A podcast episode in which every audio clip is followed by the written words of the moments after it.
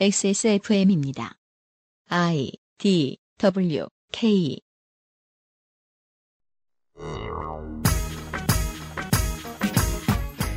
우리 대선이 있기 이틀 전 프랑스 국민들은 그들의 25대 대통령으로 의석 없는 정당의 39세 후보 에마니엘 마크롱을 뽑았습니다.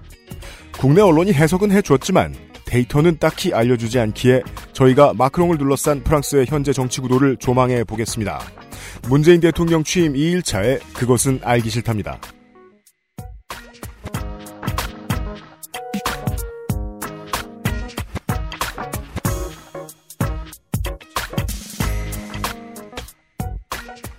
(12년 12월 20일) 새벽 시사 프로그램을 시작한 지 3개월이 채 되지 않았던 시절에 저는 굳이 핑계를 대자면 순진해서 문재인 대통령이 그때 당선이 되면 당시 제가 있던 방송사에서 그것은 알기 싫다를 그만두라고 할 줄 알았습니다. 그 회사는 장렬히 전사하겠다면서 플래그십 쇼도 그만둔 상태였거든요. 관성이라는 게 묘해서 한번 겪으면 분명히 몸 어딘가에 남죠. 문 대통령의 당선이 확실시되기 시작한 지난 5월 9일 밤 10시 반경에 저는 술도 덜 깬 상황에서 개편을 앞두고 있는 그것은 알기 싫다 대본을 쓰느라 정신없이 키보드를 두들기다가 갑자기 제 관성을 느꼈습니다. 어? 이상하다. 5년 전부터 문 대통령이 당선이 되면 이 일은 관두는 줄 알았는데 뭐야 이거 더 바쁘잖아. 역시 삶이란 정치랑 무관한 건가? 아니죠. 문 대통령이 약속했듯 적폐를 대상으로 한 시스템의 희생자를 구해내기 위한 새 정부의 싸움이 지금부터이듯 대한 언론이 거듭나기 위한 스스로와의 싸움 역시 이제 시작됐습니다. 멈추기는커녕 더 열렬히 달리겠습니다. 그 전보다 찾고 싶은 방송을 만들어 드릴 것을 약속합니다. 다양한 새 코너와 짜임새 있는 구성으로 이제부터 목, 금, 토요일 매주 3회 찾아뵙게 된 누적 다운로드 7천만 회의 최장수 한국어 시사교양 팟캐스트 그것은 알기 싫다 223회를 시작합니다. 저는 진행과 구성, 섭외와 편집을 맡은 XSFM의 책임 프로듀서 UMCU입니다. 광고 책임자 유면상, 기술의 김상조, 취재와 팩트체크의 윤세민이 오늘도 노력하고 있습니다. 오늘 방송 시작을 하면서 청취자 여러분들의 트윗을 좀 소개를 해드리도록 하겠습니다. 해시태그 IDWK 혹은 해시태그 그 알씨를 넣어서 트윗하시면 저희들이 확인하고 가끔 가다가 방송에 소개를 해드리기도 하고 형편이 피면 상품 같은 것도 만들어서 보내드립니다. 에디 피잼 님이 XSFM 팀 모두에게 감사와 축하를 전합니다. 될 것 같은 사람을 찍자에서 되었으면 하는 후보를 찍도록 도움을 주셨습니다. 앞으로의 5년에 안심보다 걱정이 더 앞서지만 그 알실이 또 냉철하고 든든한 역할을 해주실 거라 믿습니다. 감사합니다. 페이초님께서 수요일이면은 문재인 대통령이 대통령이 된 직후죠? 아, 이때 회사가 휴무셨나봐요. 수요일 아침이 휴무신데 오늘 아침은 어제와 다를 거 없이 시작하지만 그래도 뭔가 다른 것 같아요. 힘내서 잘 보내세요, 여러분. 하고 인스타그램에 본인이 올리신 사진을 여기에도 이제 링크를 주셨는데 사진 보고 있으면 그냥 땡타벅스의 아이스 아메리카노가 끝입니다. 지극히 일상생활 같은 사진인데요. 그래도 뭔가 다른 것 같은 한 주. 그 알실에게도 매우 다른 새로운 시대의 시작입니다. 그 외에는 뭐 대선 리뷰를 왜 안 해주시느냐 이런 말씀을 해주셨는데 대선 리뷰를 왜 안 해주시냐고 질문을 하시는 분은 대선 리뷰를 하루 종일 듣던 분일 가능성이 매우 높죠. 당신이 왜 대선 리뷰를 저희한테서까지 들으셔야 합니까? 대선 리뷰를 이야기하면 저 같은 프로듀서가 이야기 늘어놓을 건 그런 것밖에 없습니다. 이제 어, 이재호 전 의원의 정치 생명이 끝난 것 같다. 은평구에서 혼자 받던 표만큼도 못 받았다. 장성민 씨도 앞으로 한동안 한동안 힘들 것 같다. 그리고 김민찬 후보는 결국 DMZ에 가서 뭘 하시게 될 동력을 얻게 되지 않았느냐. 이런 뭐 말씀이나 드렸겠죠. 앞으로 매월 가급적이면 최선을 다해서 그 달마다 기획 시리즈를 만들어서 어, 여러분들께 중간중간 제공해드릴 생각입니다. 2017년 5월의 기획 시리즈는 판에 박힌 무언가입니다. 새 정부에 바란다는 이야기죠. 하지만 최대한 다르게 만들어 보려고 애를 썼으니까 내일 이 시간부터 다시 참고를 해주시고요. 각 분야의 전문가들이 우리 일상에 좀 가까운 이야기들, 새 행정부가 해낼 수 있는 일들이 무엇이 있는지에 대한 이야기들을 들려주실 겁니다. 그리고 오늘은 뉴스 시간입니다. 대선 뉴스가 한국은 워낙 크고 잘 보이는데 다 도, 도배가 되어 있기 때문에 다른 이야기 지금쯤 알려드리면 좋은 정보 없을까 하다가 준비한 것을 들려드리지요. 제 옆에는 스피커의 형태로 정확히는 스마트폰의 형상으로 프랑스를 쳐다보는 XSFM의 대표 공부 노동자 아, 거지 13구역인가요? 14구역인가요? 13구역. 아, 13구역의 로빈슨 크루소 홍소라 석사가 전화 연결되어 있습니다. 오랜만입니다. 네, 안녕하세요. 홍소라입니다. 잘 지내셨죠? 네, 아, 여기는 한결 났습니다. 먼지도 적고요. 정권도 바뀌었고요. 음. 거긴 어떻게 해요, 이제? 뭐, 거기도 좋아요? 정권 바뀌었어요? 공기질은 여기가 좀 더 나은 것 같아요. 아, 그건 아무래도. 그러네. 네. 아, 7월에 한국 들어가야 되는데 큰일 났네. 왜요? 아, 약간 좀 이렇게 천식기가 있거든요. 아. 마스크를 어떻게 들어가자마자 공항에서 사야 되나 어쩌나 이러고 있어요. 한국에 요새 마스크 문화가 워낙 발달해가지고 예, 프랑스에선 절대 못 구하실 마스크들 많이 준비되어 있습니다. 첫 번째로 준비해 주신 이야기가 프랑스의 대선 방식에 대한 얘기네요. 네. 한국 대선 이틀 전에 프랑스 대선이 있었습니다. 2017년 대선에 대해서 이야기하기 전에 우선 프랑스 대선이 한국이랑 어떻게 다른지를 먼저 이야기해야 할 것 같아요. 예. 프랑스 대통령을 뽑는 방법. 대통령 임기는 같습니다. 5년이고요. 네. 그러니까 올랑드가 선출된 게 우리의 박근혜 전 대통령과 같은 해였죠. 2012년. 음. 한국의 경우는 그 선거 기탁금 3억 원을 내면 대선 후보로 등록할 수 있잖아요. 네. 그런데 프랑스에서는 선거 기탁금 같은 건 없고요. 대신에 최소 500명의 자격 있는 사람의 서명을 받아야 돼요. 서명을 500명어치만 받아오면 된다. 네, 근데 아무나가 아니라 자격 있는 사람. 어떤 사람입니까? 그러니까 프랑스의 상하원 의원, 아니면 유럽의회의 프랑스 특위원, 지방의회 의원, 시장이나 혹은 파리, 리옹, 마르세유의 구청장, 아. 혹은 그와 같은 지위에 있다고 간주되는 이들이 해당이 돼요. 그래서 전국에 대략 한 4만 7천여 명 정도 있어요. 네. 그 이 사람들이 서명을 해줄 수 있는 사람은 한 번에 딱 한 명씩. 어. 네, 그래서 이 사람들의 최소 500명의 서명을 받으면 어, 대선 후보로 등록을 할 수 있어요. 4만 7천 명 중에 500명이면 어, 그것도 아주 쉬운 일은 아니군요. 그렇죠. 음.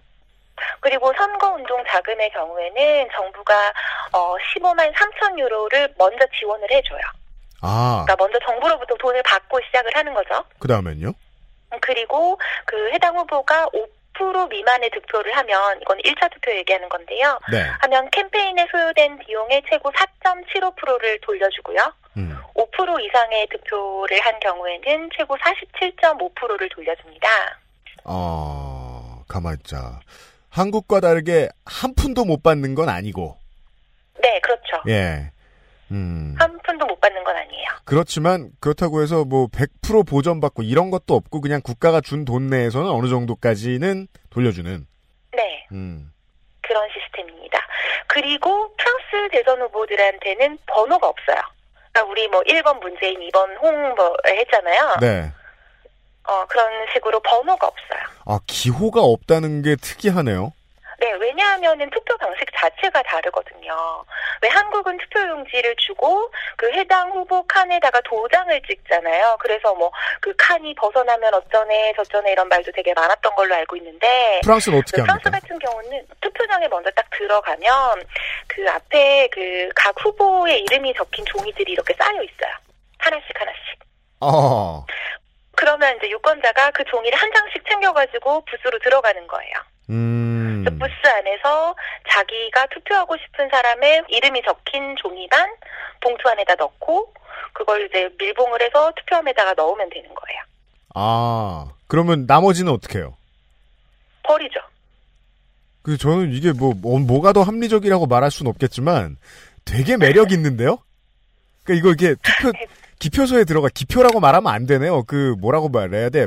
버리는 곳이야? 그 버리는 곳에 들어가서 네. 하나씩 하나씩 버릴 거 아니에요. 이 사람은 이래서 안 되고 그렇죠. 저 사람은 저래서 안 되고. 어, 그럼 전형적인 최선을 선택하는 방법이 아니라 차악을 선택하는 방법 같이 느껴지기도 하네요. 이 구현 원리가. 뭐 그냥 막 생각해봤습니다. 왜냐면 이번에 차악을 뽑은 거 아니야. 결론적으로 말하면 이번에 차악을 뽑았죠. 네. 여튼 음, 예 조- 도장을 네. 찍는 것이 아니라 이름 적힌 후보 후보의 이름 적힌 것에 종이를 버려버리는 방식이다. 그렇죠. 음. 네. 선택을 해서 봉투에 넣고 그 투표함이 투명하다라는 거는 이제 아마 한국 사- 한국에서도 잘 알고 계실 거고 네, 그리고 사전 투표가 없어요. 네, 그리고 재외국민 투표가 있기는 한데 재외국민 투표도 한국 같은 경우는 몇 주 전에 이렇게 진행이 되잖아요. 네. 일주일 정도 동안. 음. 근데 재외국민 투표도 그냥 투표일 당일에 한해서 이루어져요. 아, 뭐 기술이 있나 보네요. 집계를 하는. 예, 거의 대부분 이제 손으로 많이 하는 걸로는 알고 있는데 예, 자, 지난 4월 22일에 1차 대선이 있었어요. 투표율이 77.77%에 달했습니다. 한국에 비해서는 높죠. 그런데 2012년에 비해서는 어, 1.7포인트 정도 낮아진 수치입니다. 아, 오, 프랑스와 올랑드가 뽑힐 때는 거의 80% 정도가 나왔다가 이번엔 좀 낮아졌다. 1차 대선만으로 이제 비교를 하면 그렇습니다. 음흠. 뭐 1차 대선이 있다는 건 2차 대선이 있다는 얘기죠. 그렇죠. 아마도 프랑스 대선은 그 결선 투표가 있다는 거 아마 다 알고 계실 텐데요. 네, 이게 저한테도 되게 중요한 지점이기는 해요. 왜냐하면 한국의 경우에는 선거를 할 때 항상 어, 내가 뽑는 후보가 뽑힐 수 있을까에 대해서 음. 고민을 해야 되잖아요. 사표 심리. 그렇죠. 결선 투표제란 1차 투표에서 50%를 넘는 투표를 한 후보가 없을 때에는 가장 많은 지지를 받은 후보 2명을 놓고 최종 투표를 하- 다시 하는 제도예요. 한국으로 말하면 문재인 홍준표가 붙었다. 아, 네. 네. 그렇습니다. 음. 그리고 1차 선거로부터 2주 후에 치러지거든요. 그래서 이번 그 프랑스 대선 결선이 5월 7일 일요일에 있었죠. 그죠. 네. 그리고 대선만 결선 투표제를 적용하는 게 아니고요. 음. 사실은 지방선거에도 그 결선 투표제를 적용을 해요. 음. 그리고 그 지방의회를 득표율에 비례하게 구성하는 시스템을 갖추고 있기도 하고요. 아, 두 개의 당을 결선 투표에 올립니까? 음, 그게 어떤 식이냐면, 그 1차 투표에서 그 1, 2위를 못한 그런 당들이 있을 거 아니에요. 후보들이 있을 거 아니에요. 그러면 이 사람들이 그, 뭔가 이제 약속을 받고 연대를 해요. 아. 네. 그러니까 이걸 연대를 해서 결선 투표제에 가서 가면 이제 그 결과에서 나온 그 비율대로 지방의회가 구성이 되거든요. 네. 그러니까 좋은 점은 그 소수 정당의 목소리도 크게 놓치지는 않는다는 거죠. 그러니까 음. 한국처럼. 네. 한국은 이제 다당제가 진정한 다당제가 실현이 앞으로 꾸준히 될지 모르겠지만 일단 실현이 된 지 한 몇 달 됐거든요. 그래서 아직 이런 게 네. 생소하죠. 음, 알겠습니다. 아 참고로 결선 선거 비용은 최고 47.5%까지를 국가가 부담합니다. 이거 뭐 저 소액대출 이자율 같기도 하고 47.5 되게 좋아하는군요. 절반 이 이상은 어떻게 나온 건지는 저도 잘 모르겠습니다. 딴 건 몰라도 절반 이상은 정당이 알아서 털어라 이런 메시지는 보이네요. 네, 그리고 이제 프랑스 대, 이번 대선으로 이제 프랑스의 정치판이 어떻게 달라질지를 이야기하기 전에는 현 국회가 어떻게 구성되어 있는지를 좀 이야기를 해야 할 것 같아요. 네. 지금의 프랑스 국회. 어, 프랑스 입법 기관인 국회에는 577명의 하원과 348명의 상원의원이 있습니다. 아하. 그러니까 프랑스는 양원제인 거죠. 네. 뭐 양원의 가장 큰 차이라면 하원은 시민들의 직접 투표로 선출돼서 5년의 임기를 가집니다. 음. 상원의 경우는 간접 선거로 이루어지거든요. 임기는 6년이고요. 네. 여기서 간접 선거라 함은 그러니까 하원이라던가 지방의회 의원, 지방자치단체의회 구성원으로 총 15만 명 정도가 이 선거에 참가한다는 것을 의미합니다. 그런데 보통 이제 상원의원 선출이 지방자치단체 의회 위주로 이루어져요. 그 구성원들이 가장 많거든요. 그러다 보니까 보통 프랑스 상원은 우파적인 성향을 지니는 게 대부분이에요. 왜 시골로 갈수록 음. 정치적인 성향이 우파적으로 가기 때문에. 아, 네. 이거 뭐 손희상 선생이 지적하기도 한 건데 지역구만 갈라가지고 정치인을 뽑으면 우파가 뽑혀올릴 가능성이 훨씬 높다. 그렇죠. 어, 이 세계적인 질서군요. 어, 알겠습니다. 지금 프랑스의 현재 하원은 5공화국의 14대 국회예요. 2012년 6월 26일부터 구성이 됐거든요. 네. 그러니까 말하자면 프랑스 같은 프랑스 같은 경우는 대선이 치러지고 나서 바로 총선이 있습니다. 아, 하원도 임기가 끝나가는군요. 그렇죠. 음. 그러니까 대통령이 선출이 되고 그 다음에 바로 총선이 있어서 그 대통령 임기하고 국회하고 그러니까 하원하고 같이 가는 거죠. 지금 현재 하원에서 가장 큰 세력은 사회당 그러니까 올랑드의 사회당과 녹색당 음. 공화국과 어, 시민운동으로 이루어진 좌파 연합이에요. 네. 어, 49.2%를 점유를 하고 있고요. 이게 특이하죠. 그, 이어서 집권당도 연대한 정당이 많아요. 그렇죠. 사회당하고 녹색당, 그 다음에 음. 공화국가 시민운동, 이렇게 세 개의 당이 연합을 한 좌파 연합 세력이에요. 아, 이래야 지금 의회에서 다수당이 될 수 있으니까. 아, 보통 한 당으로, 그러니까 공화당 같은 경우는 한 당으로만 해요. 그런데 보통 이제 연합을 많이 하더라고요. 음, 예, 이러니까 이제 의회 내에서 5할 정도를 차지할 수 있게 되네요, 의석이. 그 뒤로 사르코지의 공화당이 199석으로 34.5% 가량이고요. 네. 공화당은 아시겠지만 대략 이제 우파 정당입니다. 음. 그리고 중도파에 해당하는 민주독립연합이 총 29석, 29석. 그리고 기타 좌파당은 18석, 음. 그리고 좌파 전선으로 대표되는 극좌 성향은 15석을 점유합니다. 기타는 26명인데요. 네. 이 중에 르펜으로 대표되는 국민전선 출신 하원이 총 2명이 있습니다. 아, 가만히 있어 봅시다. 577명이 정수인 하원 의석 가운데서 단 2석을 차지하고 있는 정당의 후보가 지금 대통령 선거에서 2등 했다는 거 아니에요? 그렇죠. 물론 뭐, 의석 없는 당의 대통령이 나왔습니다만은. 알겠습니다. 그 두 명은 누구예요? 아, 두 명은요, 그 마린 르펜 조카인 마리옹 마레샬 르펜 하고요. 네. 그 다음에 이제 다른 이제 지베르 콜라리라는 사람이 있는데, 아, 참, 마리옹이 이번에 자기 이제 정치 그만두겠다고 발표했어요. 아, 다음에 불출마한다? 네. 근데 그 집안에 그 보니까 이 국민전선은 어 르펜 씨 집안이 잘 해줘야 되는 정당 같은데 아, 그렇죠. 예, 이제 식구가 남아나지 않을 것 같은데 애를 또 낳아서 길러가지고 국회의원을 만들지도 모르겠습니다. 여튼 네. 아, 참, 그리고 이 두 사람 말고도 극우로 분류되는 하원이 한 명이 더 있어서 아, 예. 총세 명입니다. 음. 그러니까 저- 어, 정리를 하자면 올랑드 정부하에서 프랑스 하원은 대략 극좌 13, 좌파 271, 음. 중도 18, 중도 우파 27, 우파 193, 기타 26. 이 26 중에 3은 구구. 이렇게 이루어져 있다고 할 수 있겠습니다. 아 한국에 비하면 정말 무지개 같네요. 음. 네, 그렇죠. 네, 이걸 두고도 한, 어, 한국에서는 그 뭐라 그랬죠? 그 양당 체제를 부수고 나온 마크롱을 이야기를 했죠. 아, 네, 네, 알겠습니다.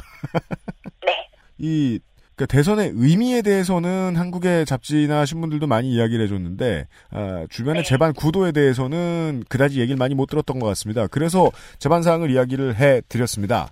광고를 듣고 돌아오지요. 그것은 알기 싫다는 사람 사는 세상을 향해 끊임없이 고민하는 노무현 재단에서 도와주고 있습니다. XSFM입니다. 제가 생각하는 이상적인 사회는 모두가 먹는 것, 입는 것 이런 걱정 좀 안 하고 더럽고 안 입고 온 꼬라지 좀 안 보고 그래서 하루하루가 좀 신명나게 이어지는 그런 세상이라고 생각을 합니다. 사람 사는 세상을 위해 정치를 시작한 노무현. 그는 우리 곁에 없지만 그의 꿈은 영원합니다. 노무현 재단은 사람 사는 세상을 위하여 노무현의 가치와 철학을 전합니다. 노무현 재단의 후원 회원이 되어 주세요. 1688-0523 김상조 기술행정관인데요. 어, 노무현 재단이라고요. 의도한 바는 아니지만 문재인 대통령 당선되자마자 문재인 대통령 취임 2일차에 그것은 알기 싫다에는 노무현 재단 광고가 들어갔어요. 이것이 사람 사는 세상이다. 아, 전혀 의도한 바는 아닙니다. 네, 네. 전혀 의도하지 않았습니다. 그동안 계속 그 작업을 하고 미팅을 추진했었기 때문에 이, 이 날이 될 거라고. 왜냐면 너무 큰 모험이야. 아무리 뭐 어대문 뭐 이랬지만 홍 찍어서 홍 됐으면 홍찍 짜지, 아까 말하지 마. 홍찍 차 땡. 네. 어, 저희는 의도하진 않았는데 아무튼 오늘부터 예 어, 스폰서로 참여해 주시게 된 어, 노무현 재단께 감사 인사를 드립니다. 대통령 선거 데이터 센트럴 때 정의당 방송이 나간 이후로 음, 어, 문재인 지지자분들한테 음. 많은 욕을 들었었거든요. 단순히 그 기호 역순상 다른 후보들이 먼저 나갔다는 이유가 좀 크죠. 네. 예, 아, 그분들이 조금 머쓱하지 않을까. 그렇습니다. 네. 아, 또 이러면 또, 아, 안철수 후보 지지자들이 또 이랬을 텐데, 알랩 연락 주세요. 네, 혹은 예. 그쪽 재단 연락 주세요. 광고 받습니다. 네, 받아요. 아, 벌써, 어, 노무현 대통령이 서거하신 지 음, 8주기가 다가온다고 하네요. 8주기가 다가옵니다. 네. 네, 그래서 다양한 행사가 좀 마련되어 있다고 합니다. 일단 가까운 날짜로 보자면은 14일 날, 14일 예, 그, 동대 입구역에 있죠? 장충단 공원. 장충당 공원. 예, 그쪽에서 남산 둘레길 걷기 추모 행사가 있다고 하네요. 예, 네, 많은 참여 부탁드립니다. 음, 그리고 후원도 받고요. 네. 어, 개인적으로 제가 어릴 때 음, 노무현 대통령하고 악수를 했던 적이 있어요. 진짜요? 어서요? 부산에서요. 그때 부산에서? 그때가 국회의원 선거였나 시장 선거였나? 하여튼 예전에 한번 음, 만나서 동네 시장에서 네. 악수 한 번 한 적이 있었죠. 아, 그래서 뭐 떨어지셨을 때인데. 네. 네 그래서 악수를 하고 음, 어 그래 부모님 어디 계시노 이러면서 네. 없는데요. 저 혼자 왔는데요. 이렇게 다음에 모시고 와. 예, 그랬던 후보는 예, 점점점. 그랬던 추억이 있네요. 아, 네. 어, 노무현 후보의 아, 입을 김상조가 막았던 일화였습니다. 네. 네. 많은 참여 부탁드립니다. 그렇습니다. 어, 후원 회원 에, 찾고 있습니다. 노무현 재단에서 말이죠. 김상조 기수행정관이었습니다. 감사합니다. 어, 노무현 재단이요? 네. 어, 이상해요? 저희가. 친노가 아닌 줄 알았죠? 우리는 카멜레온이다. 근데 오늘은 무슨 말을 해도 그냥 기분이 좋네요. 그 큰 문제야 진짜. 이거 참 이런 건 숨겨야 되는데 말이에요. 예. 우리 중도 아니, 우파 그러니까- 언론으로서. 그걸 어떻게 숨기냐고. 그러게 말입니다. 아, 근데 너무 웃긴 게 네. 소식을 프랑스어로 이렇게 알린 언론이 하나 있었는데 네. 뉴스를 봤는데 거기서 음. 민주당을 네. 좌파? 중도 음. 좌파? 이렇게 소개를 하는 거예요. 그냥 들은 대로 나불댔겠죠. 그래서 그래갖고 뭔 소리야 이게? 모든 특파원이 아, 열심히 일하는 건 아니에요. 우파, 우파. 그러니까 그 자유당 그냥 음. 그냥 우파. 네, 한국당. 예. 그냥 우파. 네, 한국 아, 음. 아이 뭐 그거나 그거나. 뭐 아마 저 저 조중동 보고 베꼈나 보네요. 뭐 그랬나 봐요. 그래서 아 참 왜 한국은 구구를 구구라고 말을 못할까? 그죠? 그 민족주의만 붙어 있으면 그군데 그렇게 이제 봐도 좋은데 그 기준을 아직 인정하고 싶지 않거나 아직 이해가 깊지 않은 것 같더라고요. 여튼 네. 돌아왔습니다. 프랑스의 결선 투표는 아, 한국의 대선 투표 결과가 나오기 이틀 전에 있었습니다. 2차 대선 혹은 결선. 네, 그렇죠. 마크롱이 66.1%의 득표율로 그 33.9%의 표를 받은 르펜을 거의 더블 스코어로 이기고 프랑스의 차기 대통령으로 당선이 되었습니다. 그렇습니다. 음, 그리고 바로 이날 씨가 저한테 연락을 주셨죠. 맞아요. 음, 네. 그래서 그날 마크롱을 구글에 쳐봤어요. 네. 그랬더니 그랬더니 연관 검색어가 대략 이제 세 개, 그 상위 세 개가 나오는 게 첫 번째가 마크롱과 그의 아내, 아, 네, 그렇죠. 네.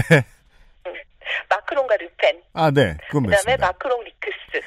네, 마크롱 릭스라는 단어가 떴어요. 한국에서는 많이 통용되지 네. 않더군요. 별로 이렇게 효과가 없었거든요. 근데 이게 뭐냐면 음. 그 5월 5일 그 금요일 저녁에 위키리크스의 9기가 분량의 마크롱 관련 문서가 떴어요. 아니, 뭔 놈의 문서가 9기가나 돼요. 그러니까 뭐 마크롱이 이렇게 이렇게 나쁜 놈이다 이제 그런 얘기를 하- 했던 거죠. 음. 그래서 막 소셜 네트워크에서 해시태그 마크롱 릭스를 탈, 달고 막 인터넷 곳곳을 누비기 시작을 해요. 아, 주로 프랑스어 네. 트윗이나 뭐 프랑스어 뭐 쓰는 분들의 페이스북 이런 데를 돌아다녔겠네요. 네. 음. 그런데 그 왜 한국의 깜깜이 기간이 일주일인가요? 프랑스는 선거일 이틀 전부터 그 대선에서 후보자나 지지자가 미디어에 그 어떤 의견도 표명할 수가 없어요. 어, 이건 한국보다 더 심한데요? 네. 그, 그 선거 행위 캠페인 행위 자체를 이틀이나 못하게 한다는 거잖아요. 그러니까, 그러니까 이 마크롱 리크스가 나왔는데 마크롱 측에서는 어떤 해명도 할 수가 없는 거예요. 그걸 노린 거다. 그렇죠. 네. 근데 나중에 알고 보니까 거의 대부분이 가짜 뉴스였다고 나오기는 했어요. 예. 음. 네. 근데 이게 별로 효과를 못 본 게 어차피 네. 한그 프랑스의 2차 투표는 2차 결선은 그 2차 결선이란다 뭐래니 결선 투표는 프랑스 대선 결선 투표는 음. 그 마크롱이 얼마나 좋은 후보인지가 별로 중요하지 않았거든요. 그럼 그러니까 뭐가 중요했습니까? 대통령이 되느냐 안 되느냐가 중요했었거든요. 아 이정희 전 의원의 워딩이 떠오르네요. 아, 박근혜를 네. 떨어뜨리느냐 마느냐. 전형적인 최악 배제 투표. 음. 그렇죠. 네. 그래서 그러다 보니까 투표율도 상당히 낮았어요. 뭐 상당히 낮은 게 74.56%이긴 합니다만. 야, 예, 높네요. 네.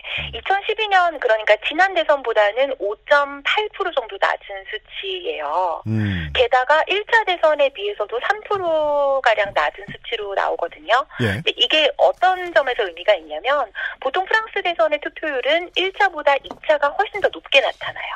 아. 그러니까, 그러니까 프랑스 사람들이 이 2차 대선에 투표하러 가기 싫었던 거죠. 음. 네. 이놈도 싫고 저놈도 싫은데. 네. 그리고 이번 대선에서 되게 중요했던 게 기권 및 무효표가 거의 기록적인 수가 나왔어요. 그 무효표라는 건 이게 조금 나오면 실수인데 많이 나오면 무효표 찍으러 간 사람이 많다는 거잖아요. 여기서 기권표하고 무효표를 좀 설명을 해야 될 것 같은데 예. 기권표는 투표장에 갔는데 아무한테도 투표를 안 하는 거예요. 그러니까 투표 안에 아, 투표 그 봉투 안에 아무것도 안 넣거나 아니면 빈 종이만 넣어낸 거를 말해요. 음. 그런데 무효표는 그 외에 다른 거. 음. 예를 들면 뭐 포켓몬 카드라던가 뭐 똥 묻은 휴지라던가 굳이 트랩 카드 이런 것을 네. 네. 뭐 아니면 그 어떤 사람은 그 마린 르펜 그 종이를 적어서 내, 그, 그 종이를 냈는데 그 밑에다가 농담임 이렇게 적어가지고 내서 그것도 무효표. 아. 아참 그 똥 묻은 휴지 같은 경우 그 어떻게 가능한지 물어봤는데. 네. 그러니까 똥 묻은 휴지를 미리 전날에 준비를 해서 간 거예요.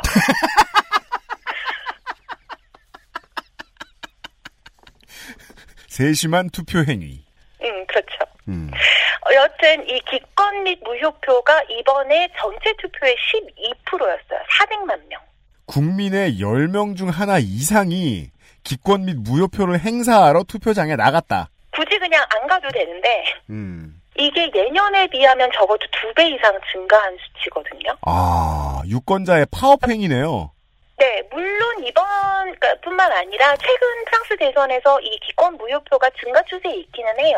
아. 하지만 그걸 생각을 해도 상당히 놀라운 수치인 거죠. 그렇습니다. 그러다 보니까 요즘에 이제 그런 얘기가 좀 나오고 있어요. 민주사에서에서라면 네. 기권표나 무효표도 유권자의 목소리를 대변하는 것으로 보고 그 실효성을 인정해야 되지 않느냐라는 이야기가 조금씩 나오고 있는 중입니다. 어, 이게 프랑스 이상하네, 안 됐네, 이런 생각만 하고 있다가 이 얘기를 들으니까 그래도 와, 발전된 모습은 있네요. 한국에 비해서. 정부든 휴지? 아니, 그 휴지 말고. 그죠? 그 휴지를 어떻게 바라봐야 하냐는 그 나라의 고민이 되게 멋지다는 거죠. 똥 말고. 네. 그러니까 이걸 다 계산을 하면, 그러니까 기권 무효표, 그 다음에 뭐, 그 투표장에 안 간 사람들 이걸 계산을 하면, 프랑스 유권자의 딱 44%만 마크롱한테 표를 줬어요. 네. 음. 22%가 르펜에게 투표를 했고 25%가 투표를 거부를 했습니다. 네. 기권 및 무효표를 던진 이는 전체 유권자의 9%로 나타나고요. 음흠. 그리고 마크롱에게 투표한 이들의 43%가 어, 자기가 마크롱을 뽑았지만 이건 르펜을 떨어뜨리기 위해서 한 거라고 밝혔어요. 아, 예. 그러니까 마크롱이 정치를 개혁할 수 있을 거다라고 생각해서 투표했다는 건 33%, 음. 공약을 보고 투표했다는 대답은 16%, 마크롱 개인이 매력이 있어서 투표, 투표했다는 사람은 8% 정도밖에 안 돼요. 그러니까 음. 결국 마크롱의 승리는 르펜에게 빚을 지고 있는 거죠. 그렇군요. 네. 그리고 1차 대선 이후부터도 프랑스 사회가 되게 크게 술렁여요. 네. 그러니까 마크롱이 좋아서 투표한 사람도 분명히 있었지만 그렇지 않은 사람들이 많잖아요. 우리가 지금 본 것처럼. 네. 크게 두 개의 목소리가 나옵니다. 하나는 르펜을 절대로 당선시킬 수가 없기 때문에 마크롱한테 투표를 해야겠다. 음. 그리고 또 하나는 파시스트. 그러니까 르펜도 싫고 신자유주의자 마크롱도 싫다 해서 자기는 투표 자체를 거부하겠다. 아 이게 그 어, 대선 투표는 어딜 가나 사람들 의견 갈리는 게 비슷하네요. 그 어떤 사람들은 그 르펜 지지자들이 투표에 적극적이기 때문에 무효표라던가 기권을 하게 되면 이건 르펜 좋은 일만 시키는 거라면서 르펜이 되면 다 니네 탓이야라고 그렇게 얘기를 해요. 아우 비슷해. 그랬더니 네. 누가 그렇게 생각이 나죠? 그랬더니 사람들이 야 르펜이 당선이 되면 그건 르펜한테 투표한 그 바보들 잘못이지 우리 잘못이 아니다. 어 모든 게 비슷해. 어 그러니까. 그리고 이 그 이런 움직임은 1차 대선에 있었던 멜랑숑 신드롬하고도 관련이 있습니다. 새로운 단어군요. 멜랑숑 신드롬이요. 네. 음, 멜랑숑은 좌파 혹은 극좌로까지도 분류되는 프랑스의 정치인인데요. 네. 2016년 2월부터 대선에 참가하겠다라고 밝혔지만 사실은 그 대선 몇 달 전까지만 해도 별로 이렇게 지지도가 높지 않았어요. 음. 그러다가 언젠가부터 급부상하기 시작합니다. 그래서 1차 투표에서 19.58%로 어, 4위를 해요. 19.58%. 네. 그러니까 그 멜랑숑이 24% 정도 받았던 걸로 기억을 하는데 거기서 그렇게 많은 차이가 있지는 않았어요. 아, 멜랑숑이래 마크롱이 네. 24% 정도 받았던 걸로 기억을 하는데 어. 별로 큰 차이는 없었죠. 음. 여기서 멜랑숑의 공약이 재밌는데요. 그러니까 세금을 통한 부의 재분배, 60세 은퇴, 최저, 최저임금의 유의미한 증가, 노동시간 32시간으로 단축, 음. 의료보험 보장 범위 100% 확대, 공무원 일자리 확장, 화석 및 핵에너지에서의 완벽한 탈피, 마리화나 합법화, 유럽연합 및 나토에서의 프랑스 탈퇴. 여기서 탈퇴는 조건부 탈퇴입니다. 조건 어떤 조건이죠? 유럽의 신자유 정, 자유주의 정책에 반대하는 아, 입장이거든요. 이걸 들으니까 왜 이걸 걸었는지, 왜 탈퇴하겠다고 말했는지 알겠네요. 일관적인 네. 극좌의 예, 약속들이네요. 특히 청년층의 압도적인 지지를 받아요. 그렇죠. 실제로 1차 대전에서 18세에서 24세 사이의 젊은 유권자의 30%가 멜랑숑한테 표를 줘요. 네. 그러니까 이 젊은 유권자들한테 있어서는 그러니까 사실 좀 비슷해요. 이들도 다들 대학에 많이 가지만 한국만큼 극단적이진 않지만 음. 대학에 가는데 돈은 없고 취업도 힘들고 뭐 최저임금도 안 오르고 그래서 점점 더 힘들어지는 삶을 살고 있거든요. 네. 이 사람들이 이 청년층들이 보기에는 그 사회당이나 공화당이나 뭐 다들 그 청년들의 피곤한 삶, 점차 가난해져가는 중산층의 삶을 이해하지 못하고 있는 거예요.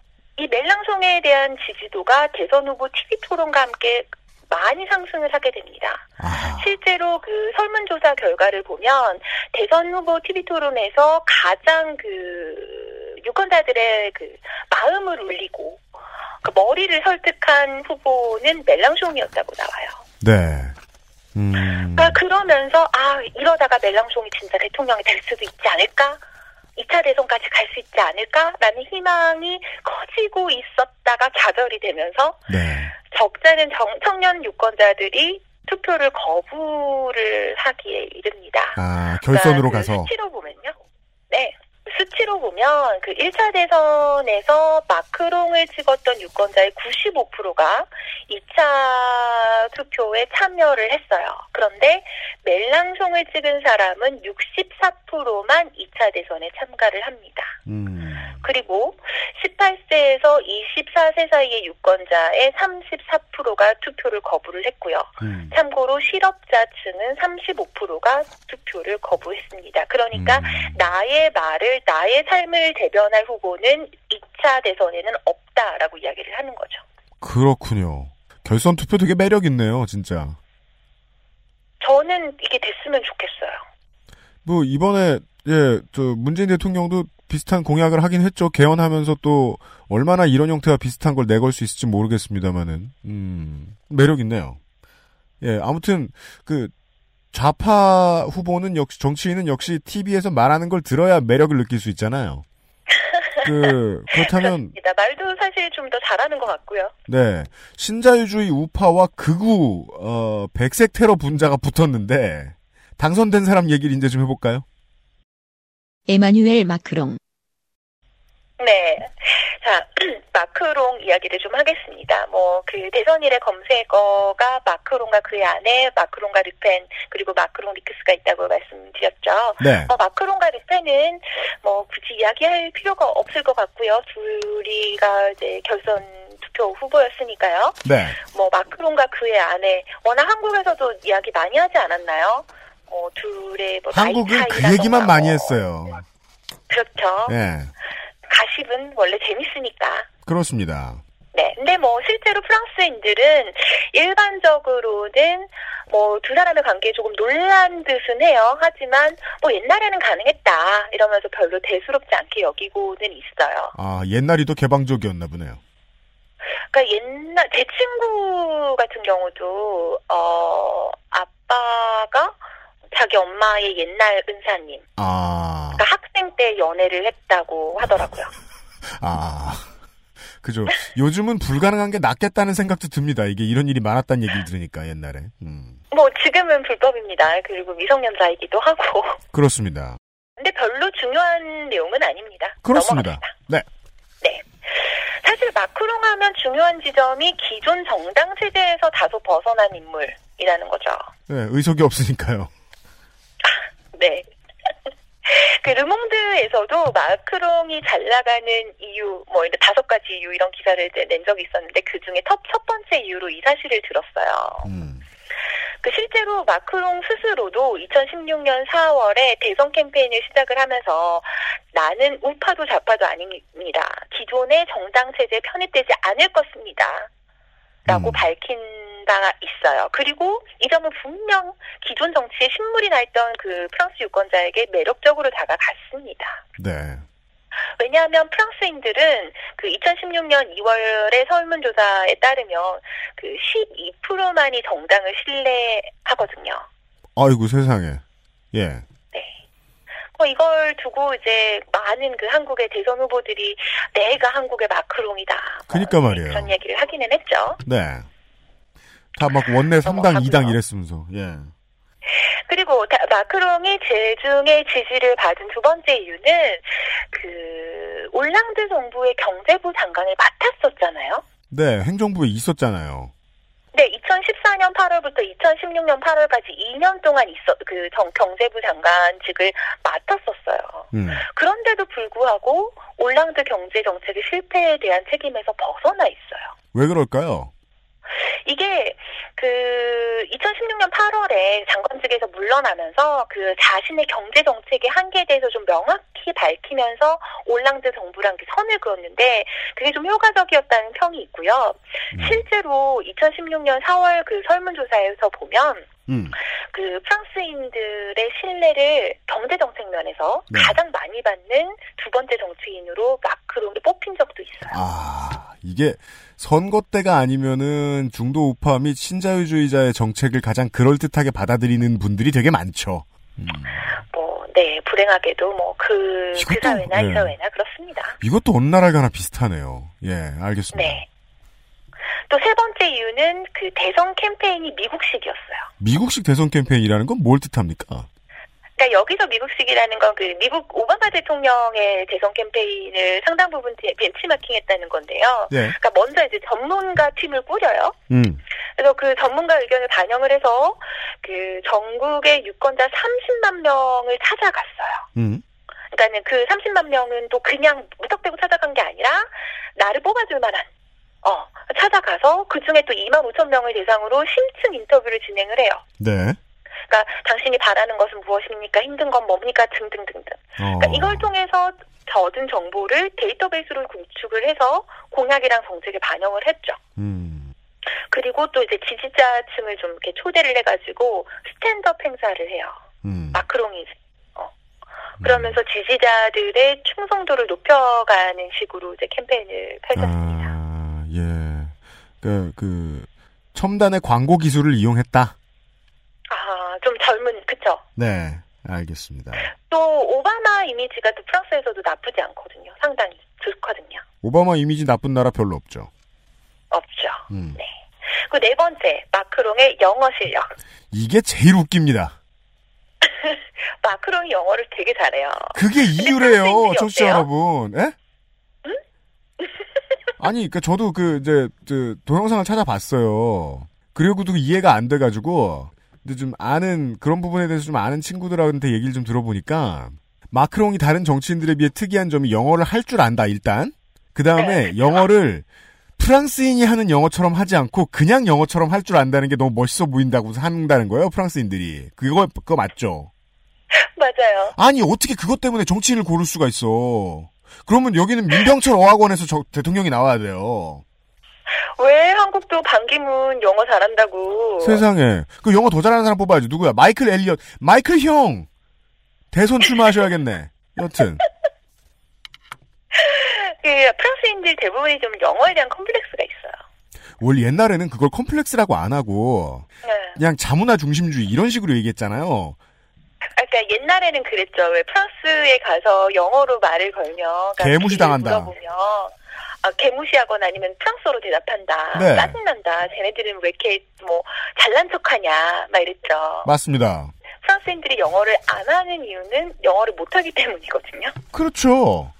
근데 이제 그게 그냥 거만해서 그런 건 줄 알았는데 컴플렉스도 심했다. 그때는 사실은 그 다문화에 대한 자긍심으로 커버 가능했어요, 예전에는. 음. 근데 지금은 또 영어가 되게 중요해졌잖아요. 그러다 보니까 젊은 층 중엔 또 영어를 꽤 하는 사람들도 있어요. 특히나 뭐 미드의 광팬들 같은 경우는 진짜 막 이렇게 미드를 통해서 영어를 배우는 그런 사람들도 있고. 음. 그래도 상당수의 프랑스인들이 외국어, 특히 영어에 대한 공포를 지니고 있단 말이에요. 네. 그 말씀하셨지만 예전에는 그 자존심, 자긍심 이런 걸로 커버가 가능했는데 지금은 그것도 안 되는 상태. 음. 근데 마 크롱이 이런 걸 보여주는 거야. 뭐 국제회의나 해외 매체 인터뷰에서 직접 영어로 의사소통을 해요. 근데 막 그 프랑스인들이 굳이 굳이 음. 음. 어, 막 자기네들은 그 약간의 컴플렉스가 있어. 프랑스 억양에 대한. 그러면서 굳이 얘기를 한다. 아, 괜찮아. 프랑스 억양 미국 가면 귀엽다고 잘 먹혀. 이러면서. 네. 근데 이게 없는 거야, 마크롱은. 음... 이걸 이제 눈으로 확인하는 거야. 그러니까 대중들이, 아, 이 사람이 국제 무대에서 좀 더 실력 있는 후보다. 세상에. 아, 이렇게 생각을 하게 됐다는 거. 이거 루몽, 제가 하는 얘기가 아니라 루몽드가 하는 얘기예요? 알겠습니다. 그게 진짜, 무슨, 동시 통역사를 뽑아야지, 앞으로 정치인들은 다 그럼. 아, 예, 알겠습니다. 분명히 팔리죠, 그건, 예. 아, 그럼요. 다섯 번째, 아 잠깐만, 그 박근혜 전 대통령이 왜 프랑스 와가지고 얼마나 불어로 열심히 연설했는데. 그죠. 그때 누가 저한테 그랬단 말이에요. 아 박근혜가 박근혜 대통령이 불어를 진짜 잘하는지 좀 들어봐라. 음. 그러면서 또 링크도 보내줘갖고 들어봤어. 네. 괜찮아. 연습 잘 열심히 하셨더라고요. 그래요. 네. 아이고. 그러니까 이게 언어의 층위 아니에요. 읽고 말한다고 꼭 음. 말이 아니다. 그렇죠. 거참. 네, 알겠습니다. 마지막은 뭡니까? 네.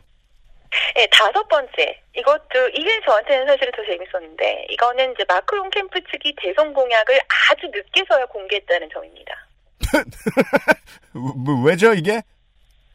왜냐하면 정치에 있어서는 공약을 포함한 그 전략이 명확하지 않은 채로 남아있을 때 성공할 가능성이 높다고 합니다. 이거는 그러니까 공약을 이렇게 네. 쭉 명확하게 내놓으면 이걸 본 사람들이 지지자들이 실망하거나 아니면 상대 진영으로부터 아 이거 아니야 아니야 이러면서 직접적으로 공격을 당할 수가 있잖아요. 그렇죠, 그렇죠, 그렇죠. 그러니까 뭘 뭘 물어봐도 뭔가 명확하지 않게 남아 있으면 그럴 여지가 없잖아. 뭘 물어봐도 그럼 주적이 누구라는 얘기예요. 이렇게 답하든지. 뭘 물어봐도 새 정치 하겠습니다. 이렇게 답하든지. 음. 그쪽이 낫다. 그러니까 이게 실제로 그 마크롱 캠프의 전략 중에 하나였어요. 똑똑하네요. 이 그리고 마크롱 캠프의 공약은 대선 한 2개월 정도 전부터 조금씩 막 개미 눈물만큼씩 공개되기 시작하거든요. 알겠습니다. 뭐 대선 직후에 BBC는 그 마크롱이 승리한 이후로 이거 외에도 뭐 공화당이나 사회당이 몰락을 했다. 뭐 마크롱의 전략이 탁월했다. 마크롱이 이제 젊은 에너지가 있고 긍정성이 있다. 그리고 르펜이 있었다. 이런 것들을 꼽은 적이 있죠. 아 이거는 뭐 한겨레랑 허핑턴 포스트에서 네. 나왔더라고요. 음... 뭐 참고해 주시면 될 것 같고요. 네, 뭐 BBC는 그거보다 더 자세한 논평을 할 수 없는 입장이라고 저는 알고 있습니다. 여튼 그리하여 지금 어, 마크롱은 대통령 당선인이죠. 네, 그렇습니다. 음. 그래서 조금 있으면 프랑스 제5공화국의 여덟 번째 대통령으로 마크롱이 어 뭐라고 하죠? 취임해요. 임기를 시작을 어 취임을 하게 됩니다. 엘리제에 들어가요. 네. 네. 엘리제 국의 주인이 되죠. 네. 그런데 지금 제가 쭉 말씀을 드렸잖아요. 마크롱 지지자들은 기뻐요. 네. 그런데 그들을 제외한 사람들은 그냥 심드렁하거나 화가 났어요. 그러니까 문제는 그들의 지지자가 너무 적다는 거 아니에요. 그 지지자가. 적지는 않지.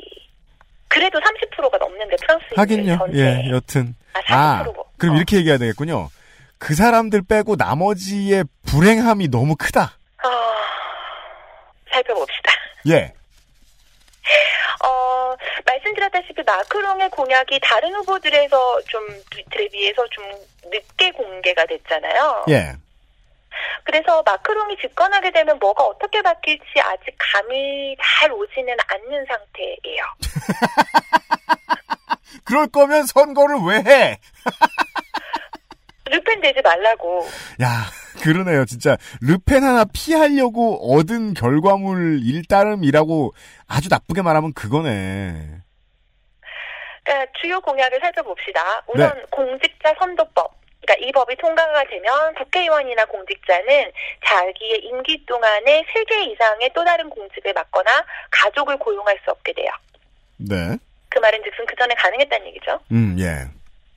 두 번째, 은퇴 시스템의 개혁. 기존의 은퇴 나이나 연금 수준에는 변화가 없는데 연금 책정 방식을 모든 사람한테 동일하게 적용을 시키겠다. 네. 라는 거고요. 그 다음에 음. 경찰을 확대를 할 거라고 해요. 그러니까 음. 그 프랑스의 테러들도 있었고 아직도 그 위험이 여전히 존재하는 상태이기 때문에 네. 프랑스 사회의 안전을 보장하기 위해서 개의 군경집이 신설이 되게 되고요. 누가 들어와도 할 일이었겠죠. 그렇죠. 그거는 음. 네. 그리고 초등교육의 질을 높이기 위해서 12,000개의 초등교사직을 신설을 함으로써 초등학교 한 반의 학생 수를 반으로 줄이겠다.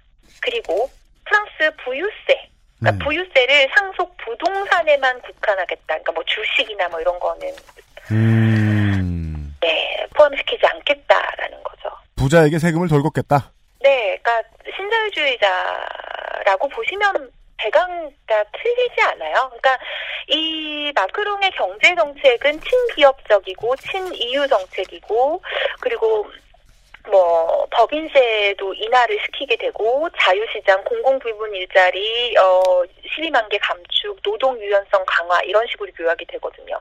여기서 아하. 노동 유연성 강화라는 건 어 말 그대로 해고 를, 어, 좀 쉽게 시킬 수 있게 하겠다라는 거잖아요. 박근혜 정부 때 한국에 안 계셨잖아요. 네. 우리 청취자들이 더 잘 알아요, 이 단어는.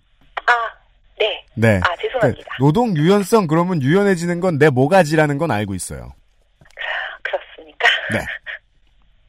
내가 뭔가 이렇게 그 위기를 극복하고 나면 그 위기에서도 배우는 것들이 좀 있기는 하죠. 그 보, 보수적인 오늘 뭐라든 지금 기분 좋다니까. 보수적인 가치죠. 그게 바로 매를 맞아봐라. 그 저도 기분, 기분 좋아요. 매 다 맞았거든요. 이제 한국은. 여튼 야 근데 이건 네. 그 다음은 너무 심하네요. 법인세도 인하해줘. 어 법인세를 33.3%에서 25%로. 8%나 깎아줘. 부자 되겠네요. 그러게요. 그다음에 음. 사회보장세는 또 인상을 시켜요. 음. 그리고 부가세는 또 현행률 유지시키고 음. 뭐 뭐 그렇습니다. 뭐 향후 5년간 교육, 에너지, 환경, 교통, 보건 등의 공공 부문에 500억 유로, 그러니까 한국 돈으로 60조 8천억 원 정도 됩니다. 네. 투자하겠다고 공약을 하기도 했고요. 예. 뭐 행정 현대화, 공무원 감축 등으로 재정 적자를 GDP의 3% 이하로 맞추겠다고도 이야기를 했습니다. 부가 사라지는 것을 방지하기 위해서 노동자를 자르겠다는 공약을 하는 후보가 된, 겁, 된 겁니다, 지금. 맞습니다. 그러니까 복지를 줄여서 어, 복지를 줄이고 기업에게 뭔가 더 혜택을 주겠다. 뭐 이런 후보가 지금 된 거죠 결국은. 네. 어, 올 올랑드랜다. 그, 네. 아, 뭐, 뭐 별로 올랑드랑 다를 게 없어요. 아, 네. 저, 지금까지 어, 에마뉴엘 마크롱 당선인에 대한 이야기, 이 사람이 들어오면 무엇을 할지에 대한 대강을 좀 들어보았습니다. 그것은 알기 싫다는 실천하는 사람들을 위한 노트북 한국 레노버에서 도와주고 있습니다. XSFM입니다. 아로니아 하면 가장 먼저 생각나는 건 아로니아 진. 가장 간편한 아로니아는 하루니아. 평산 네이처. 전 세계에서 가장 많이 팔리는 노트북 브랜드? 당신이 무엇을 짐작하던 사실은 변하지 않습니다. 까다로운 군사규격을 통과한 인류 최초의 노트북 싱크패드. 저렴하고 세련된 디자인의 일상형 노트북 아이디어 패드. 글로벌 판매율 1위 노트북 브랜드 레노버. 지금 최대 40만원 할인 혜택을 XS몰에서 확인하세요. Lenovo for those who do. 창문 좀 열게요. 네. 더워. 음. 저는 광고를 좀 떠들게요. Thunderbolt 3가 포함이 되어 있고 1.14kg 무게의 0.6인치 두께를 가진 X1 Carbon Kaby Lake 신제품 최대 26만 원 이상 저렴하게 구매하시려면 액세스몰에 들어오셔야 됩니다. 한국 레노버의 홈페이지에 바로 들어가셨다가는 에, 가격이 좀 많이 올라갈 수 있고요. 자, 이제는 당선이 되고 난 뒤에 정치권의 반응 혹은 국민들의 반응을 좀 살펴봅시다. 네. 창문 닫았고요. 네. 어, 당선 직후인 거죠. 지금 저희 녹음하는 게 5월 10일이잖아요. 네. 그 당선 직후 반응은 우선 구구가 선전했다. 극우가 선전했다. 극우의 대활약. 네. 이로써 국민전선, 그러니까 구구, FN 음. 후보가 대선 결선까지 간 두 번째 선거가 됐습니다. 2012년에 장마리 르펜이 그랬고요. 2002년 그러니까 마린 르펜이 아버지죠. 네, 2002년에 장마리 르펜. 그리고 올해 마린 르펜이 그랬습니다. 다만 2000 이것도 왜요? 부녀 아니야 부녀. 그렇죠 부녀. 아 부녀 무서워 이제. 아 네. 우린 졸업했지롱. 아 나 왠지 이렇게 무섭지? 왜요? 그 얘기 들으니까. 그죠. 프랑스는 이제 분녀. 아, 이게 당선된 건 아니지만, 앞으로 또 도전할 수 있거든요, 르페는. 그러니까 실제로 그 대선 끝나고 나서 그 이민자 출신의 애기들이 막 울었어요. 그죠. 울, 울게 되죠. 막 울면서 아 이제 자기네 그러니까 집에 그냥 살아도 되는 거냐면서. 아니 뭐 이렇게 그러니까 르펜이라는 예. 후보가 가지고 있는 공포감이 있다니까요 지금 이 프랑스 사회에. 아니 역덕들이 보고 있잖아요. 그러면 네. 이민자 사람들은 막 안내 일기 쓰고 있어야 될 그런 느낌인 거예요. 음... 여튼 어, 장마리 르펜이 네. 선전했습니다. 네, 아, 아니 아니 아니 마, 죄송합니다. 마린 르펜이 선전했습니다. 그 집 딸이 선전했습니다. 네, 그러니까 2002년에 그 장마리 르펜의 결선 득표율이 17.79%였어요. 네. 근데 올해 어땠습니까? 33.9%. 아. 두 배죠. 음. 게다가 9,188개 시에서 1위를 해요. 음. 15년 만이거든요. 2002년, 2017년. 이 15년 만에 두 배가 치솟은 구구정당 대선 후보자에 대한 지지가 지니는 의미는 절, 결코 작지가 않습니다. 음. 그러니까 처음에는 예전에는 프랑스의 극우 지지자들이 그 사실에 되게 부끄러워했어요. 음. 나는 국민전선에 그 동의하고 이민자들의 인권은 프랑스인 의 인권과는 같지 않다라고 음. 이야기한다는 사실을 부끄러워했단 말이에요. 음. 그런데 30, 그 프랑스 유권자의 아, 투, 득표율이 33.9%이 사람들 이제 더 이상 부끄러워하지 않아요. 국민 10명 중에 두세 명. 그리고 실제로 저번 그 2015년 12월에 그 프랑스 1차 지방선거에서 국민전선이 그 총 득표율 면에서 다른 정당보다 훨씬 더 많은 득표율을 얻었어요. 네. 음. 그러니까 총 득표율상 29.8%였거든요. 음. 그러면서 정당 역사상 가장 큰 승리였다면서 막 자축을 했거든요. 예. 그런데 이번에 마린 르펜이 얻은 표가 천만, 1064만 3937표. 네. 이건 신기록이거든요. 음흠. 선거에서는 패배했습니다. 프랑스 전역의 101개 데파르트망 중에서 단두 곳에서만 일을 했어요. 데파르트망은 그 지자체겠죠? 지방자치단체겠죠? 네, 101개 중에 두 곳에서만 일을 했어요. 이두 음. 곳이 그 빠드캐레. 빠드캐레. 약간 좀 그, 예, 빠드캐레 그 왕자의 게임에서 북부. 아. 겨울이 오는 곳. 그렇죠. 네. 혹은 그 병 너머의 곳, 뭐 이런 이미지를 가지고 있는 빠드켈레. 병, 병 너머엔 유권자 없는데 보통. 예. 그거 하고 파리 북동쪽에서 벨기에 접경까지 걸쳐 있는 엔느 지역이 바로 이제 그 두 곳인데요. 네. 처음 말씀드린 파드갈레는 지난 2015년 지역 선거에서도 마린 르펜한테 표를 몰아준 적이 있어요. 아따 무섭네요. 이곳이 어떤 데냐면 네. 음, 난민들이 되게 많이 몰려요. 음. 영국에 가고 싶은데 못 가는 거야. 아.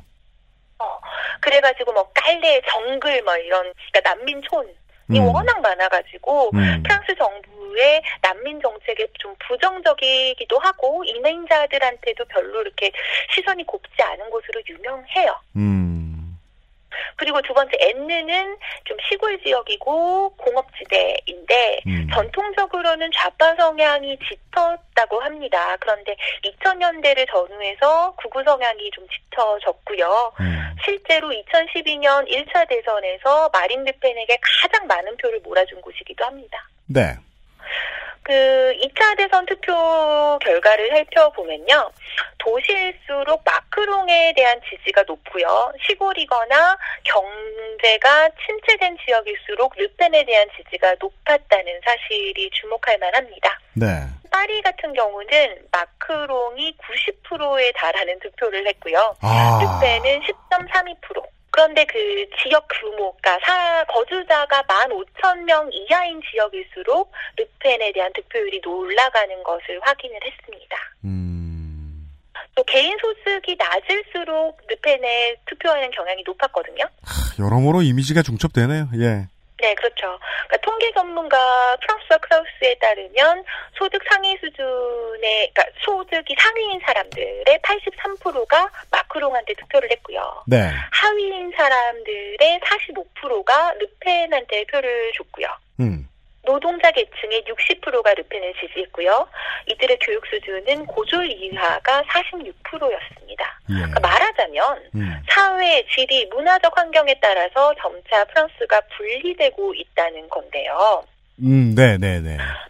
또, 네. 또 연령대별로는 35세에서 64세의 프랑스인의 42%가 르펜을 지지하는 것으로 알려졌습니다. 네. 다만 65세 이상의 경우는 이건 참 독특한데요. 네. 한국과 달라요. 한국과 반대. 65세 이상의 경우는 24%만 르펜을 지지를 해요. 이건 진짜 한국하고 반대네요. 6.8일 혁명이 있었잖아요. 아.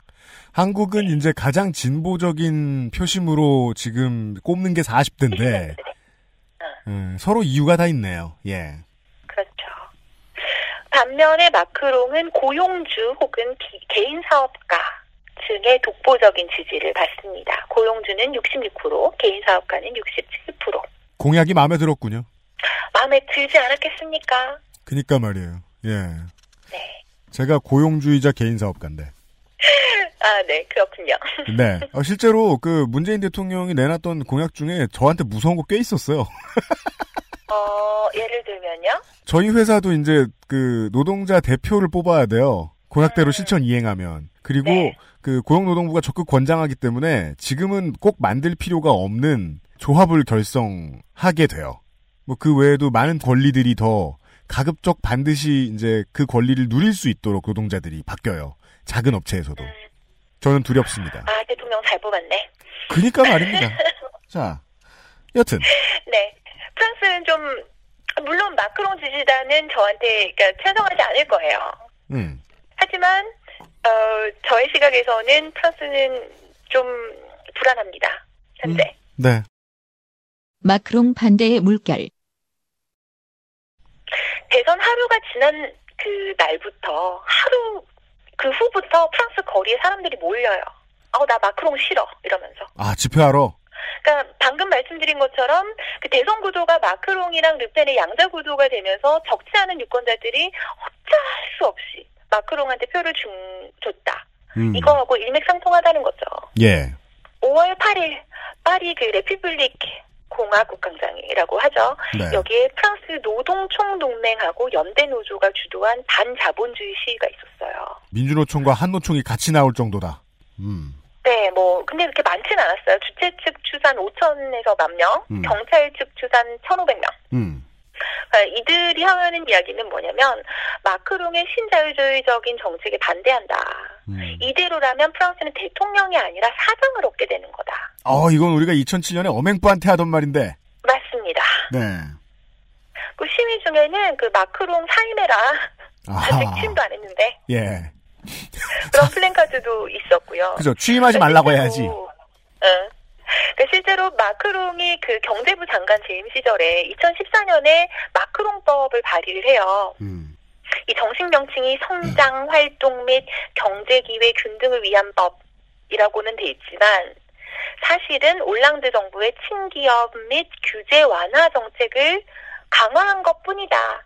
라는 평가를 받고 있거든요. 예. 그 내용은 뭐냐면 일요일 영업 및 심야 영업 규제 완화, 음.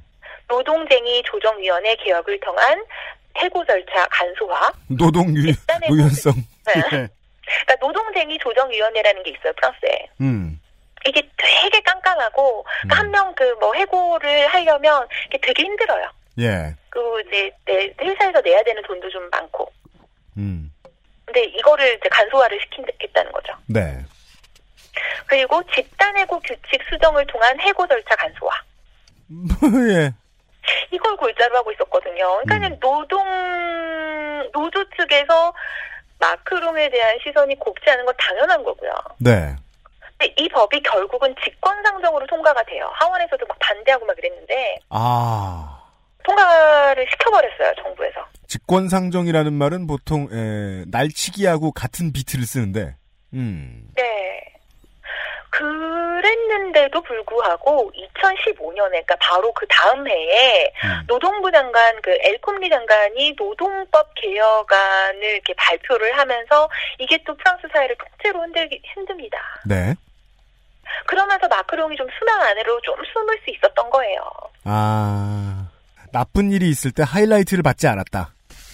그렇죠. 음. 네, 조금 더 이제 총선에 대한 이야기를 하면서 이 이야기를 좀 이어갈게요. 네. 앞서 말씀드린 것처럼 프랑스 총선이 대선 직후에 열려요. 네.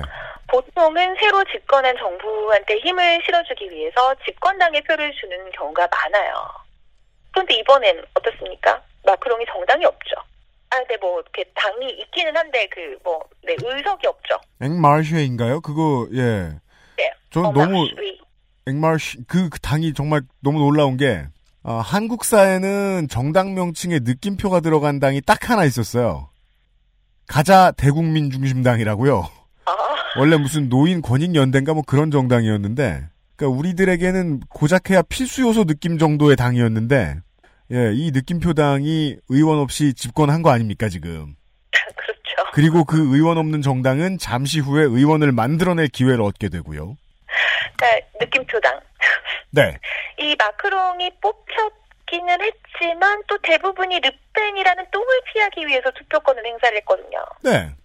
그러니까 지금 이번 총선의 결과는 앞을 분간하기가 힘들어요. 음. 또뭐 멜랑쇼 신드롬이 총선까지 이어질 것인지 아니면 구구의 선전이 총선에도 이어질 건지 또 뭐 국민 정서는 이번에 정당 이름을 바꾼다는 이야기도 있는데 뭐 어떤 식으로 이제 어, 진행이 될지는 살펴봐야겠고요. 네. 그러니까 결국 말하자면 마크롱이 당선이 됐는데 네. 그 마크롱의 힘을 실어주게 될지 총선이 다음 6월에 있을 총선이 음. 마크롱 정부에 힘을 실어주게 될지 음. 아니면 더욱더 큰 혼돈의 도가니로 프랑스 사회를 몰아가게 될지 음. 아직은 예측이 쉽지 않습니다. 대강 이런 식으로 흘러가고 있다라고 말씀을 드렸습니다. 네. 그 제가 이제 그 프랑스 시민들에 대한 예의 예의를 차려가지고 이제 그만 즐거워하고 싶고요. 얘기를 다 들으니까. 민족주의 백색 테러 집단을 피하기 위해서 모두의 경제적인 모가지를 잘라대는 신자유주의자를 뽑아 올렸고 뽑힌 사람은 아직 국회에 1g의 힘도 가지고 있지 못하며 그가 어떻게 될지는 이번 총선이 결정해 줄 텐데 아직 어떻게 연대가 이어질지 뭐 이런 것도 정확치 않고 그냥 혼돈의 한가운데네요. 네, 맞습니다. 알겠습니다. 얼른 느낌은 뭐, 예. 기억이 나요. 뭐요? 2차 그 선거를 하는 걸 따라갔거든요. 네. 근데 그러면 이제 사람들이 줄을 막 이렇게 서서 기다리잖아요. 투표를 하러. 음. 근데 별로 즐거워 보이지 않는 얼굴인 거죠. 음. 네, 저는 그게 기억이 남아요, 아직도. 음. 알겠습니다. 하긴, 그거는 또 어떤 사람들의 인상을 어떻게 보았느냐는 내 기분이기도 한데요. 아 맞습니다. 저는 당연하죠. 저는 사전 투표 나가면서 사람들 기분 좋아 보였거든요. 네. 그 기억이 나요. 저희 동네에서. 음 알겠습니다. 아 다른 언론에서 듣기 어려웠던 많은 정보들을 들었습니다. 공부노동자 홍소라 석사가 고생 많이 하셨습니다. 제가 일단 언제까지 석사해야 되는 거예요? 그거 나한테 물어요. 지도교수한테 묻지. 아, 젠장. 수고 많으셨습니다. 저 여름에 뵈어 들어오시면. 네, 수고하셨어요. 감사합니다. 네. 그것은 알기 싫다는 더 편해진 마지막 선택 평산네이처 하루니아 C3G에서 도와주고 있습니다. XSFM입니다. 아로니아 제품. 한국에서 가장 믿을 만한 곳은 평산네이처죠. 하루의 건강한 습관, 하루니아. 대기업 카피캣들의 숲에서 어, 아로니아진 단일 제품으로 20억 매출을 돌파한 평산네이처의 신제품 하루니아 C3G는 액세스몰에서 구매하실 수 있습니다. 어, 저는 자주 먹는다. 새로운 코너를 시작하지요. 금주에 쓸만한 뉴스. 오늘부터 역사. 결국은 앞으로 역사에 남을 것이거나 저희가 생각하기에 역사에 남았으면 좋겠거나 그도 아니면 많은 피해자나 수혜자가 생겨서 한 번쯤 기억해 주셨으면 좋겠는 이야기들을 정리해 둡니다. 오늘부터 역사 시간입니다. 에디터 윤세민 기자입니다. 네, 안녕하십니까. 윤세민입니다. 네. 이번 주에 새로 역사로 쓰여진 건 뭡니까? 네, 먼저 이번 주에 가장 중요한 기사죠. 네. 코너 맥그리거가 등남했습니다. 코너 맥그리거가 직접 낳진 않았을 거 아니에요. 그, 아, 그렇죠. 계속 싸우고 있는 걸로 아는데. 네. 예. 코너 맥그리거의 에, 등남을 축하하며. 네. 예, 예. 그 다음으로 중요한 기사는 네. 문재인 대통령이 취임했습니다. 이런 패드립을 받나. 아우 진짜 매를 벌어요.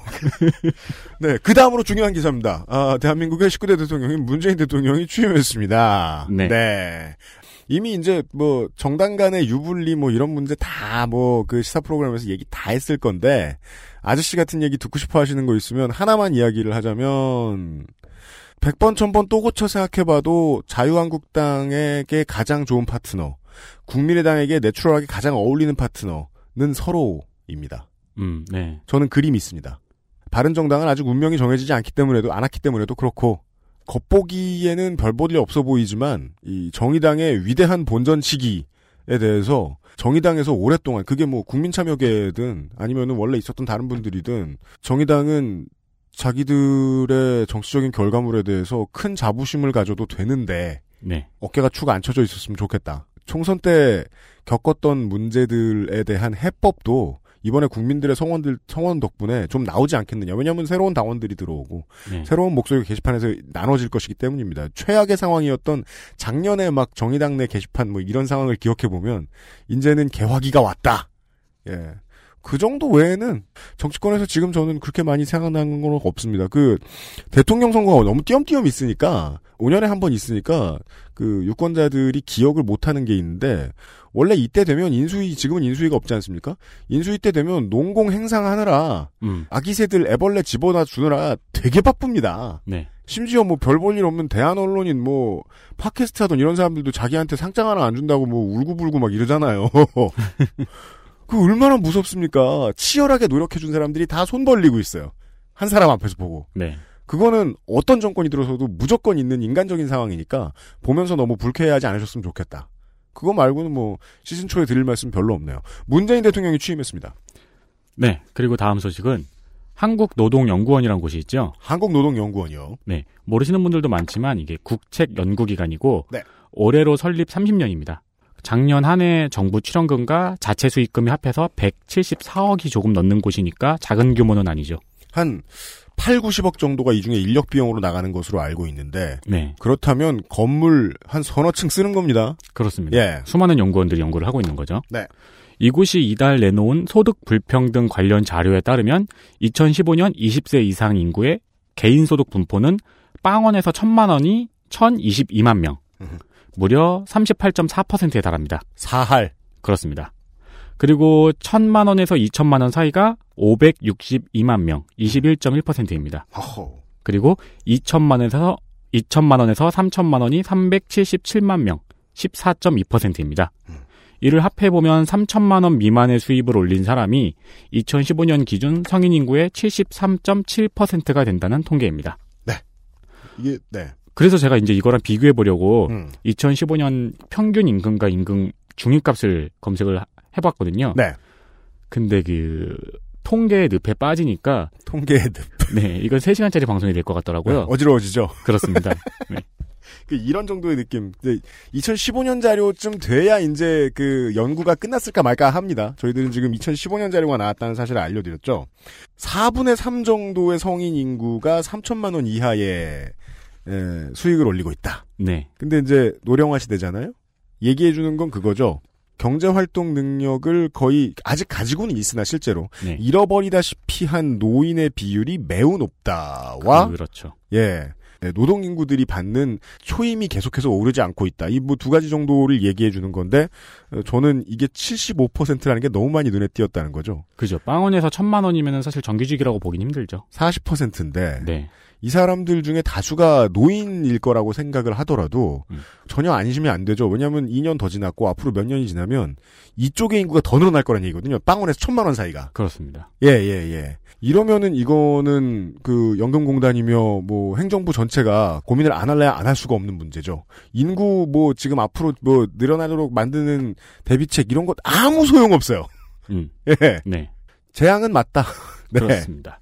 그 참고로 매년 8월이면은 직장인들이 좌절하게 되는데요. 뭔데요? 대한민국 임금 근로자 평균 임금이 발표가 돼요. 아, 나 진짜 평균에서 늦어 막 모자라. 예. 음, 대략 한 보통 3천 후반대가 발표가 되죠. 음. 그래서 이제 많은 사람들이 이 오류를 지적해주고 중위값을 찾아봐요. 네. 그리고 한 번 더 좌절하죠. 그렇죠. 중위값도 나보다 높아서.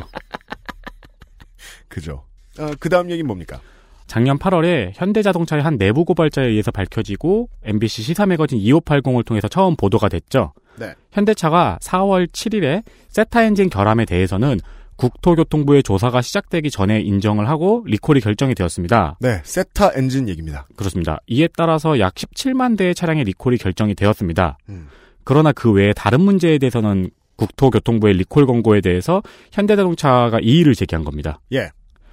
그러니까 리콜이라는 게 원래 하라고 하면은 음. 이걸 해주면 되는데 여기에 이의를 제기하면은 공청회 같은 게 열리긴 합니다. 민주국가예요?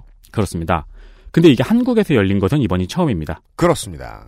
지난 8일에 열린 청문회는 2시간 만에 끝이 났다고 합니다. 음. 그리고 결과가 곧 발표될 예정입니다. 대선 때 뭘 하면 이렇게 날치기 같은 느낌이 팍팍 들죠. 네.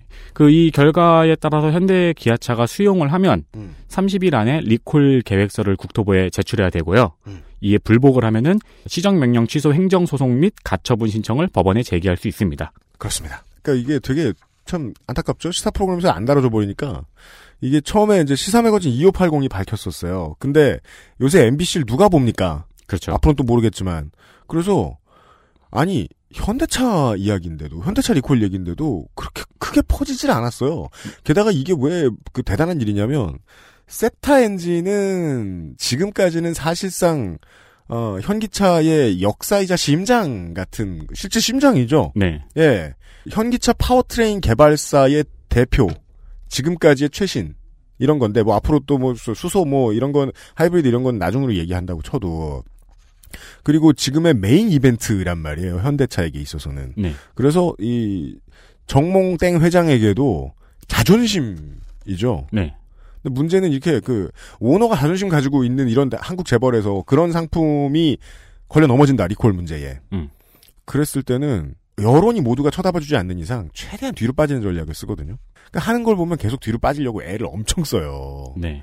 이게 공청회를 따로 여는 것도 그렇고 완전히 불복이라고는 할 수 없지만 반불복이잖아요. 그렇죠. 이런 태도를 보여주는 것도 사실 좀 분노할 만하고 당연하진 않아야 하지만 당연히 이것을 처음에 제기했던 그 성함은 뭐 밝히지 맙시다. 부장님이시죠? 예, 예, 예. 네. 그 품질 강화팀 부장님. 네. 예. 이분도 결국은 그 공정위에서 다시 복직시키라고 권고했는데 불복했죠 또 현대가. 그게 그리고 4월 27일 날 복직 결정이 났죠, 다시. 네. 네. 근데 아마 또 이제 항소하고 자식을 할 걸로 보이는데 지금 현대차는 여론의 그늘을 이용해서 지금 이걸 도망가고 있는데 여론의 그늘을 이용하자고 하기에는 시사 프로그램 PD 입장에서 너무 억울한 게 이거 거의 현대의 모든 차 여러분이 타는 거의 모든 차예요.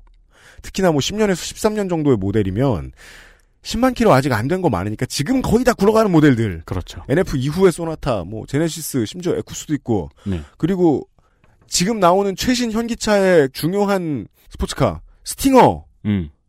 세타 계열의 엔진을 씁니다. 거의 모든 제품이거든요.